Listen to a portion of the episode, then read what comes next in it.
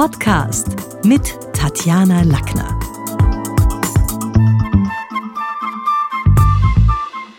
Die drei Gebote des modernen Sales-Gesprächs, um die geht's heute in dem Podcast. Und ich bringe sie gleich. Das erste ist, mach's Maul auf, sagte Luther. Und Luther hatte recht. Das zweite ist, analysiere deine Kunden, nicht deine Befindlichkeiten. Und das dritte ist, interessiere die Menschen und hör ihnen aktiv zu. Und vielleicht schauen wir mal in dieses erste, dieses Mach's Maul auf. Das war die Redemaxime von Martin Luther. Also wie hat der ganze Satz geheißen? Der hat gesagt, tritt fest auf, mach's Maul auf und hör bald auf. Und in diesem Satz steckt eine ganze Menge Wahrheit. Sales-Mitarbeiter, die durch die geschlossene Chan-Reihe reden, werden einfach schlechter verstanden und können ihre Stimme auch nicht gezielt als das Instrument einsetzen, als dass sie es gut brauchen können. Modulation braucht Raum. Resonanzmöglichkeiten finden sich bei uns im Körper, boah, im Kopf, im Mund, im Rachenraum, in den Nebenhöhlen, in den Schläfen. Denn die Stimme im Kopf ist nicht immer die Kopfstimme. Das eine sind unsere Gedanken, die unsere Handlungsimpulse geben, und das andere sind die Auswirkungen der Schwingungen unserer Stimme, und die spüren wir sogar im Kopf. Jeder, der schon einmal Schnupfen gehabt hat, weiß, wie reduziert man plötzlich klingt, wenn alles verstopft ist da oben. Deswegen werden auch M und N die heiligen Konsonanten in der Sprechtechnik genannt, weil wir ihre Vibration, wenn wir die ganz ordentlich aussprechen, wie bei Himmel oder nennen, bis in die Nase und wenn man es richtig macht, sogar bis in die Schläfen spürt. Und es ist also kein Zufall, dass diese heiligen Konsonanten Klinger heißen. Und die machen ihrem Namen alle Ehre, wenn sie stark und kräftig ausgesprochen werden. Und damit ist es natürlich besonders wichtig, die Worte kräftig auszusprechen, wenn sie paarweise daherkommen, wie bei Nennen oder Kummer oder eben Himmel, Kennen die Hochsprache ist oftmals fürs Verkaufsgespräch und die Akquisition besser geeignet als der Dialekt, obwohl der Dialekt ja was wirklich Liebliches ist und auch irgendwie, ja, für viele Regionen was Natürliches. Aber weil wir Konsonanten prägnanter und klarer aussprechen können und Vokale weniger verschliffen sind. Denn viele Dialekte klingen auch deswegen so lieblich und, und lieb, weil wir ein Wort aus dem anderen nudeln und dann wenig harte Anlaute zu finden sind. Und die braucht man damit irgendwie, also gerade jetzt in, in Bankgesprächen oder in ernsthaften Versicherungsgesprächen, damit es auch klar ist. Tritt fest auf. Der erste Teil von Luthers Credo. Und es bedeutet natürlich, dass wir lieber selbstbewussten Menschen zuhören, die mit klarer Stimme argumentieren und auch körpersprachlich überzeugend sind im Verkaufsgespräch, also niemand will irgendwie im Schluck Wasser in der Kurve zuhören, ja? Körperspannung heißt deshalb das Zauberwort. Und da geht es ein bisschen um geführte Bewegungen, um Eleganz. Das ist hier gefragt und das kann man auch im Sitzen zeigen. Also ob man jetzt einfach nur mit Sachen rumschmeißt oder ob man einen Gedanken auch führt. Ob der Gedanke bis in die Fingerspitzen geht und man auch ein bisschen die Gestik damit dazu nimmt. Natürlich leiden viele Verkäufer unter Zeitdruck.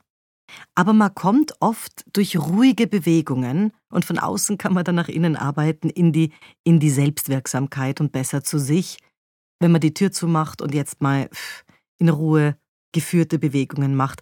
Weil sonst hat man einfach, wenn man da nur reinkommt und rumfuchtelt, das Charisma von einem Wurstbrot. Und der letzte Teil des Luthergebots Hör bald auf ist ernst zu nehmen. Denn auch bei einem Verkaufsgespräch, ähnlich wie bei der Präsentation, gibt sowas wie einen Redeflow. Und wer erst sehr spät in den Redeflow kommt und die Älteren oder die, die alten Hasen im Verkauf wissen das natürlich, dass es auch sowas gibt wie eine Redeflow-Ekstase des Speakers. Wenn man das Gefühl hat, ich habe den anderen und heute geht's wirklich gut und es, geht, es gelingt mir ein Verkauf nach dem anderen. Also wer in diesen Redeflow erst sehr spät kommt, und dann aber das Rampenlicht bis zur Publikumsdämmerung auskostet, der lähmt und wird nicht abgefeiert. Das zweite Gebot, das war analysiere deinen Kunden. Und da schauen wir uns mal an, was man analysieren kann. Denn jemand, der im Verkauf ist, muss über ein hohes Maß an Menschenkenntnis verfügen. Und das bedeutet, nicht, was wir über den Kunden glauben oder erzählt bekommen haben oder erspüren, ist relevant, sondern was wir selber sehr schnell abchecken. Wie beim Arzt, der uns ja auch abtastet. Also Banker beispielsweise müssen wissen, was sind die Pressure Points meines Kunden. Und Pressure Points sind ja übersetzt Schmerzpunkte. Da geht es jetzt nicht um die, um die Schmerzpunkte in der Schulter oder in Gelenken, sondern darum, wie risikobereit oder zum Beispiel aktienavers ist jemand. Wo liegen so somatische Marker? Okay, was ist ein somatischer Marker? Der portugiesische Neurowissenschaftler, das war der Antonio Damasio, hat irgendwann mal herausgefunden, dass wir auf jeden neuen Reiz binnen 250 Millisekunden auch körperlich reagieren. Und Entscheidungsprozesse wie zum Beispiel Geldgeschäfte oder der Kauf von großen Immobilien, das ist natürlich immer dann, wenn es ums Geld geht, dann löst es eine Flut an neuen Reizen aus. Und wenn ein Kunde beispielsweise beim Wort Aktie wie aus der Pistole geschossen sagt, nein, also das kommt für mich überhaupt nicht in Frage, da behalte ich mein Geld lieber und investiere es in Immobilien, dann hat man offenbar einen somatischen Marker bei dem der wischt. Ja? Also dann kann sich jeder Verkäufer die Missionarsarbeit und die Bekehrung sparen, die, die da dann sagen, naja, nein, nein, aber so schlimm ist es nicht und ähm, Sie werden schon sehen, das ist eine Frage von Frühwarnsystemen oder Aktienmix und wir als Ihre Hausbank an der Seite, bla bla bla, nützt alles nichts, denn diese heftige Reaktion bei dem Wart hat auch somatisch zurückgemeldet, dass es da jetzt nicht viel zu gewinnen gibt. Und den Fehler machen aber immer wieder Sales-Mitarbeiter, dass sie dann in den Überzeugungsring steigen und bitterlich verlieren.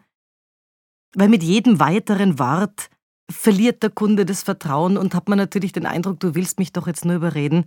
Nein, ich mag keine Aktie. Was sollte man noch wissen? Ich finde es auch gut, wenn man erkennt, was sind so die Trigger meines Gegenübers. Trigger sind Dinge, die an und für sich aus der, aus der Psychologie kommen und jetzt sind wir natürlich alle keine Psychologen und es geht jetzt auch nicht um Traumabewältigung oder Opferschutz, aber ich finde, ähnlich wie bei den somatischen Markern zeigen manche Menschen durch ihre Reaktionen, was ihnen massiv gegen den Strich geht. Also manchmal liegt hinter einer komischen oder abweisenden Verhaltensart von einer Kundin oder einem Kunden auch ein Trigger. Ein Beispiel macht das vielleicht klarer. Wenn eine junge Dame vor Ihnen sitzt und die Kernfamilie, also ihre Eltern damals hatten Geldsorgen und die Kernfamilie ist an den Geldsorgen zerbrochen und die Bank hat damals das Haus der Eltern beschlagnahmt, dann ist es irgendwie kein Wunder, dass das mittlerweile groß gewordene Mädel, also die junge Dame, die Ihnen gegenüber sitzt, nie wieder das Wort Hypothekarkredit hören will. Und als letztes von ihrem Bankberater. Also auch das wäre so ein Trigger, wo natürlich alte Wunden, wo alte Muster äh, sofort wieder greifen. Nein, der wird man in diesem Leben sowas nicht mehr verkaufen können und man soll es auch nicht probieren. Also man soll als Verkäufer auch wissen, was ist urbares Land und Feld und was hat jetzt einfach auch keinen Sinn. Der nächste Punkt ist die Frage, bei welchen Glaubenssätzen hole ich meine Kunden ab? Also Glaubenssätze. Wir sind ja alle in eine andere Zeit geboren. Also jeder hat einen anderen Geburtstag und anderes Geburtsjahr vor allem und damit eine völlig andere Wirklichkeit, die wir aber für die Wahrheit halten. Unsere Kunden kennen vielleicht ihre Bank noch aus besseren Zeiten, da gab es noch Zinsen, da gab es vielleicht noch eine nette persönliche Betreuung und manchmal wurde auch bei Losses und Defaults, ja, vielleicht am Land mal ein Aufschub gewährt oder mal das eine oder andere Auge zugedrückt. Das hat sich durch den technischen Fortschritt, die Digitalisierung und ganz bestimmt auch die vielen Compliance-Regeln geändert. Die Frage ist deshalb, aus welchem Erlebnishorizont hole ich meinen Kunden in das Beratungsgespräch? Muss ich dagegen steuern, weil er schon negativ und zwider ist und ihn das alles eigentlich überfordert? Oder gilt es klarzumachen, ja, dass auch wir manchmal der guten alten Zeit nachtrauern, als wir Kunden eben auch noch mehr anbieten konnten? Also diese Glaubenssätze, was sind so landläufige Behauptungen, die in den Köpfen meiner, meines Gegenüber, in den Köpfen meiner Kunden da ist, wogegen muss ich eigentlich hier auch aufklären? Das ist was, was wichtig ist, bald rauszuhören. Und das dritte Gebot, über das wir vorhin gesprochen haben, ist, interessiere Menschen und höre ihnen aktiv zu. Wir alle sind täglich Kunden von irgendjemanden und wünschen uns auf der anderen Seite des Salesgesprächs einen empathischen, freundlichen Menschen und nicht nur einen Firmenvertreter, der durchs Hemd seine Muckis zeigt und der selber ja ganz offensichtlich auf dem Karrieretrip ist, wo Kunden für ihn nur monetarisierte Namen und der Mensch hinter den Namen, also ihm offensichtlich wurscht sind und es nur um seine Provision geht. Und deswegen schauen wir jetzt mal ein bisschen aktiv zuhören. Und ich weiß, dass das ja auch irgendwie so ein Begriff ist, wo man das Gefühl hat, Gebitte, das, ja, ich höre meinen Kunden eh zu, das mache ich, höre ich hundertmal, aber ich, ich mag das jetzt schon noch mal ein bisschen auf den Punkt bringen, weil ich glaube, es ist relevant, ist wichtig, weil wir dadurch einen persönlichen Kontakt herstellen. Die Gesprächsatmosphäre entspannt sich. Und gerade bei verhärteten Standpunkten, ja, die ja auch manchmal bei der Tür reinkommen, dann ist es leichter, eine emotionale Übereinstimmung zu erzielen. Aktives Zuhören heißt zeigen, dass man zuhören will.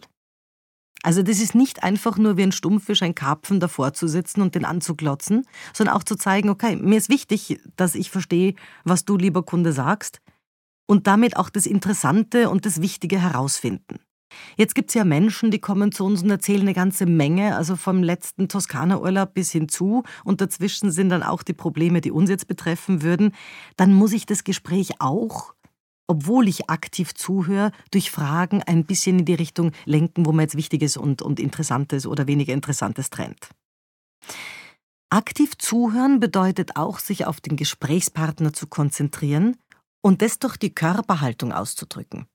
Also wenn ich da jetzt dauernd seitlich mit meinen Füßen weg bin vom gegenüber sitzenden Kunden, weil ich da rechts am PC bin, links irgendwo anders mit Papierlen ausfüllend zu Gang und dem eigentlich nie als Mensch gegenüber sitze, dann ist es nicht nur ergonomisch allalong für mich, sondern auch im Vertrauen für den ein Problem.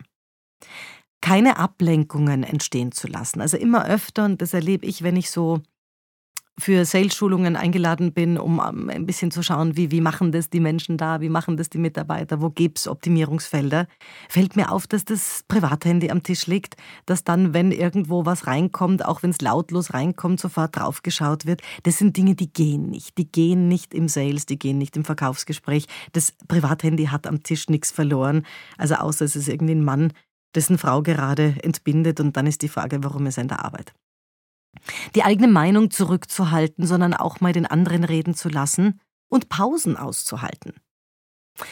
Denn wenn jetzt jemand nicht nur im Wald und Wesen und ich möchte mich mal informieren Gesprächssound kommt, sondern wenn es wirklich auch ein Problem gibt, dann können das die ersten Zeichen für Unklarheiten, Angst, Ratlosigkeit sein. Und da dann drüber zu gehen, nur damit die Laune gut bleibt, das bringt gar nichts. Ich finde, man sollte beim aktiv Zuhören dem anderen Rückmeldungen geben. Also so ganz kurze Äußerungen zeigen als Bestätigung, ich bin noch da. Aber trotzdem auch die Geduld zu haben, jetzt nicht gleich mit dem eigenen Inhaltssenf zu unterbrechen, sondern mal zu zeigen, okay, gut, also die Sachen aktiv abzunehmen und dabei auch den Blickkontakt wieder halten. Und jetzt vielleicht bei diesem aktiv Zuhören haben wir eine ganze Menge besprochen. Welche Techniken könnten wir denn da verwenden? Und ich habe mir sieben überlegt und die möchte ich gerne mitgeben. Das erste ist Paraphrasieren. Also Paraphrasieren bedeutet, die Aussage mit eigenen Worten zu wiederholen, weil man damit manchmal schon rausfiltert, darum geht es den Kunden, es geht schneller. Viele Kunden können sich auch gar nicht so gut ausdrücken. Und wenn man es paraphrasiert, hat man ihnen geholfen, aber das nicht oberlehrerhaft machen. Zweitens verbalisieren.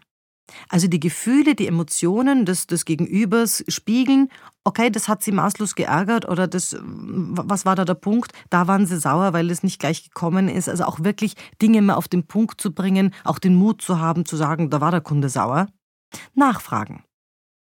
Nachdem Sie das gesagt haben, Herr Mayer, was ist dann da passiert oder warum hat Sie da niemand angerufen? Also durchaus auch nachfragen, damit der Kunde erzählen darf, damit er das Gefühl hat, es geht um ihn. Ganz wichtig ist in Gesprächen, nachdem er aktiv zugehört hat, zusammenzufassen.